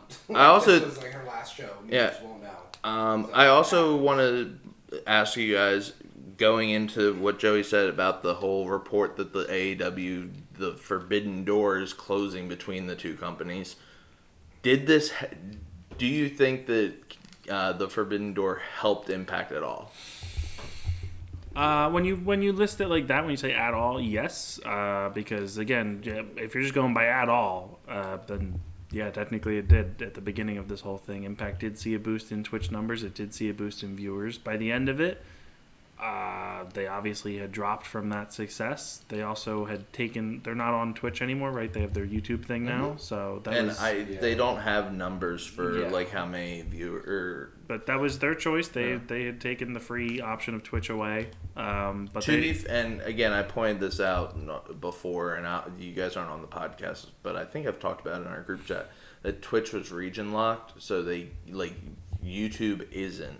Right. So you, you can view that in Europe and UK, and mm. UK they don't have a TV I deal. think it gave Whereas Twitch was region locked to only the U.S. Like not even Canada. So you had to have the channel in Canada. I think it gave like wrestling fans like a, a unique viewing, like to see like Omega versus Swann for the Impact title mm-hmm. and the AEW title at once. Because as wrestling fans, like you can never see that Yeah. because it was just No, WWE and they don't want to work with anyone else. No, Yeah. for North so you're not America. going to see that. So it's like kind of cool to see that like two companies like, you know, you know what I mean? Like Yeah, for really specifically cool for to- for North American fans, for like mainstream Yeah. wrestling fans, or even just like hardcore fans, you don't really see that. Um, the closest thing you would see is like Ring of Honor and New Japan's relationship, but again, that's like such like or a New niche thing. Japan and like when they had the relationship with Noah and All Japan. Yeah, yeah, exactly. Um, but seeing that now in this era where WWE is like the be all end all, like this big monopoly thing, and then AEW comes along in 2019, shows up, starts to make waves, and then 2020 obviously got hampered by the pandemic, but started making waves, and then 2021 just went crazy and has become as big as it is now. Um, I, I can't say AEW gained more out of it than Impact because AEW got the Good Brothers on TV. Don Callis. Uh, Don Callis has been a net positive, but Don Callis also is, doesn't appear to seem to be with Impact anymore. He's now just in Well, he AEW. was. Yeah, he was at I the mean, time, Yeah. but he's left and gone to AEW. It seems to be with Omega. Um, uh, again, I just I, I feel like it's more of a net positive for the fans because of what it did. Um, if it is the end, obviously this opened the forbidden door. You see New Japan and Impact together. You see uh, Impact and NWA, uh, Impact and AEW, AEW and New Japan, AAA with all of it. Um, this is again, if you think back to three years ago before AEW existed, I don't think anybody would have really foreseen something like this happening, where a new like number two promotion shows up and then decides to work with everybody else to try and raise all of the boats up into the tide. Um, so yeah, I would say it helped. Impact's always gonna struggle because of it being Impact. As long as they're known as Impact Wrestling, the name is always gonna hurt them. People always joke about it being TNA, um, and that's just that's inescapable. No matter how good they do, no matter what TV deal they get or streaming deal, it's just a stigma, and it's unfortunate because there's a lot of talented people in Impact who have nothing to do with the TNA days, but they inherited this company Yeah. and Yeah. didn't change the branding aside from removing TNA. Yeah. It's kind of hard. And the and getting rid of the six sided ring. Yeah, well, the six-sided ring isn't an issue. I don't. I mean, it was an issue for the wrestlers. No, Like, that's every fine. wrestler has who's Yeah. talked about the six sided ring has said like it destroyed them. Yeah, no. As a fan, I thought it was like a unique. Yeah. Yeah, definitely something different. Um, Um, also, just random points. Uh, Mickie James is now a ten-time world champion. oh, I thought you said ten-time knockout Um, champion. Jesus Christ. Like, No, there's she, way. she she she said I've ma- I officially manifested be- becoming a ten-time uh, champion. Thank you, Impact Wrestling. Um, also, Sean Ross Sapp pointed out. W just a reminder: WWE couldn't find anything to do with Mickie James or Deonna Purrazzo. Yeah, Um, yeah. It's not shocking. and Josh Alexander is now officially the shortest reigning I mean, world that's champion in Impact's history. Uh, Also, Deonna was 33 days from the longest uh, knockouts reign of they all couldn't time. have fucking given it. That's, That's some a horse shame. um, Especially if she like wins it back. Like That would be even- sick. that would be the second time because said they cut her off. because she lost to Su Yung and lost it for That a month. That was so random. I Or less that. than a we month. watched the pay-per-view together. That was so fucking random. Yeah. Um, and then they had like a, There was legit no point to that. yeah Wasn't she like a replacement or something? Like, yeah, because it's supposed to be Kylie. yeah yeah, that was so fucking weird. Yep. Um, yeah, it's gonna be an interesting time. I have been very outspoken. that I think the AEW and uh, Impact partnership was very one sided. Uh, it this if this is the end, this is a horrible ending to it because they literally just introduced Christopher Daniels, who- and who has pointed out that he is an AEW wrestler when he came when like he's shown up. Yeah, that's why I would wait. And if that is the case- actually, it's, it's really conflicting. The other thing is Christopher Daniels like the only reason that I'm like okay well Daniels is probably gone is that he wanted to face Christian for the title and Christian doesn't have the title anymore so Yeah. what was the point of him like unless you're gonna get Unless we're gonna go into some re- really wacky world where we're getting Moose versus fucking Christopher Daniels for the world title, and then we're back in the situation of do we really want Christopher Daniels to win the world title from Moose? Absolutely not. It would be a great moment for the, the guy that was like long term That's a bad idea. thing. No, I don't think oh, you'll, yeah. I don't think you'll have that. I'm um, assuming Christopher Daniels is gone. I guess it's. I, That's don't, I just want to know the details behind this. Like, was this up, always a planned thing to end at this date, or I, was I this? want more to come out about it because it's. I feel like it's so conflicting. Like It's And- also and- and so. I will- It is also so weird that like ringside. New, if first it was some random report, then ringside. No, no, no, New- no, no. So it's always started with Ringside News. Okay. then some random Twitter Body account retweeted it and didn't source anything. Then Body Slam picked it up. Then Wrestling Inc. Then Sean Ross Sapp never officially reported it. He Yeah, just so paid. just like he like he I acknowledged it. it. and, like, Yeah. and was like like like half-ass like Yeah, like, it's very about it. weird, and, like- like oh yeah this is happening. and as far as I've seen, there's Oh, no other watch. there's no other details. Just that the that their partnership is ending. Yeah. So again, I'm And just then there's the whole give a few Wrestle. Talk who claims that Dave Meltzer And has given them and confirmation I couldn't see about it. anything about, about Meltzer either. So He unless- said it on the Observer. Yeah, Yeah, well, That's true. um, listen to that, but I mean, the Observer doesn't talk about Impact, and Dave Meltzer hates Impact Wrestling and has hated Impact Wrestling for years. yeah, the only person who really pays attention to Impact from Wrestling Observer I feels like Bryan Alvarez. Uh, he did not tweet tweet Yeah, about so- this. He- his last tweet was eight hours ago. Yeah. So I don't know. I'd say if you want to know more about this, maybe we'll find out more this week. So be sure to tune in later this upcoming week when Ryan and Angelo return for the uh, Fallout show, uh, the first of these taped shows from Sam's Town Live. Uh, with Ryan and Angelo's Impact Power Hour, that'll be out Thursday or Friday, uh, hopefully. Worst case scenario, it's out Saturday. Uh, join me and Joey later this week for AEW Dynamite. We'll be reviewing that. Uh, Raw's on Monday. Uh, Maybe we'll do another Raw review. Who knows? yeah, I'm down. Okay, Joey's down, so we'll probably do Raw again this week. Um, and yeah, so that's gonna be it. Be sure to subscribe to the podcast if you haven't. Follow us over on Twitter at Deep Six Wrestling without the G. You can subscribe to our YouTube channel. All the links are in the episode description, so do that. It's free. You help us out. We appreciate it. Um, anything anybody else wants to say? Shout uh, shout out to Dale Torborg one more time. My man, the Kiss Demon. Um, I'm just wildly saying random things. I'm kind of tired, uh, but only if just going off of like the whole Wyatt thing of him being like the the cult of Wyndham and everything. I don't know. What if he does show up in AEW and it's Andrade and Mal- Malakai? I feel don't- I don't know. Malakai's already referred to himself as the House of Black. Yeah, don't I, just feel talk about it. I don't know. It just feels like where if he's going somewhere, he's got to be having a group with him. And like people keep on posting like like oh they're waiting for Titan to or Braun to show up with Wyatt, and I think that's awful because the Titan doesn't sound like a cult member. It No, I just don't sounds. they're be- I don't think they're. I, Yeah. and I don't think. And I think Strowman, by the end of his WWE thing, had basically gone.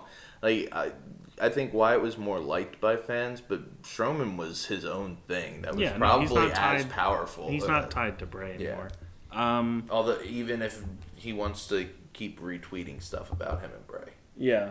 Um, but yeah, no, I um, really I tired. don't think uh, Andrade and Malakai Black will be joining Bray Wyatt. Joey, That'd be really cool, though. I'm good with Malakai and Andrade and whoever the rest of the decide. Joey, any other? I feel like I feel like if Bray were to go to AEW, then that would be the most appropriate yeah, pairing. probably either them or, Or Dark Order. just see even Dark Order, he kind of just feels like. he feels out of place. Yeah, hundred percent. But if they wanted to do a thing because he, how close he is with Brodie, how close he was with Brodie, Brodie Lee, like how close they were. If they would do something like that, it would make sense for Dark Order, and I wouldn't have an issue with that because I'm sure Brodie wouldn't have an issue with that either because you know they were so close. Um, and if there was like another exalted one or like a leader, a clear leader of Dark Order, Bray would probably be the best option. Yeah, I don't think Um, they'll ever do that. Like, no, I don't think so either. But like, if there ever was, I feel Then like Bray, yeah. you know, Amanda, like Bray's wife, or uh, Brodie's. Brodie's wife, would that would be like accepting. Like she would be like cool with that. Like Agreed. Okay, so that is going to wrap things up. So once again, who did we give shout outs to? Shout out to Pablo, Ray, Duvak, Dale Torborg, Violet Myers, the Exxxotica convention, the man who was getting twerked on his face, the old man in the scooter who had the fake taxi sign, and the old man who was dripped out. All of you, thank Oh, you. One more, one more. Just gonna give a shout out to my friend from Minnesota, Fru, And George. uh, and George. George, hopefully, George, hopefully made some money back. George, I didn't know you, and you're probably dead. No, he's not dead. I've been texting him all night. shout out to uh, Evil Uno in the Bahamas. Nice and uh, for nice for Hopefully, you finally got sober for the day. So thank you for joining us. We'll be back later in the week with more wrestling content. We appreciate you. Shout out to the Impact Faithful. We'll talk to you next time. Bye.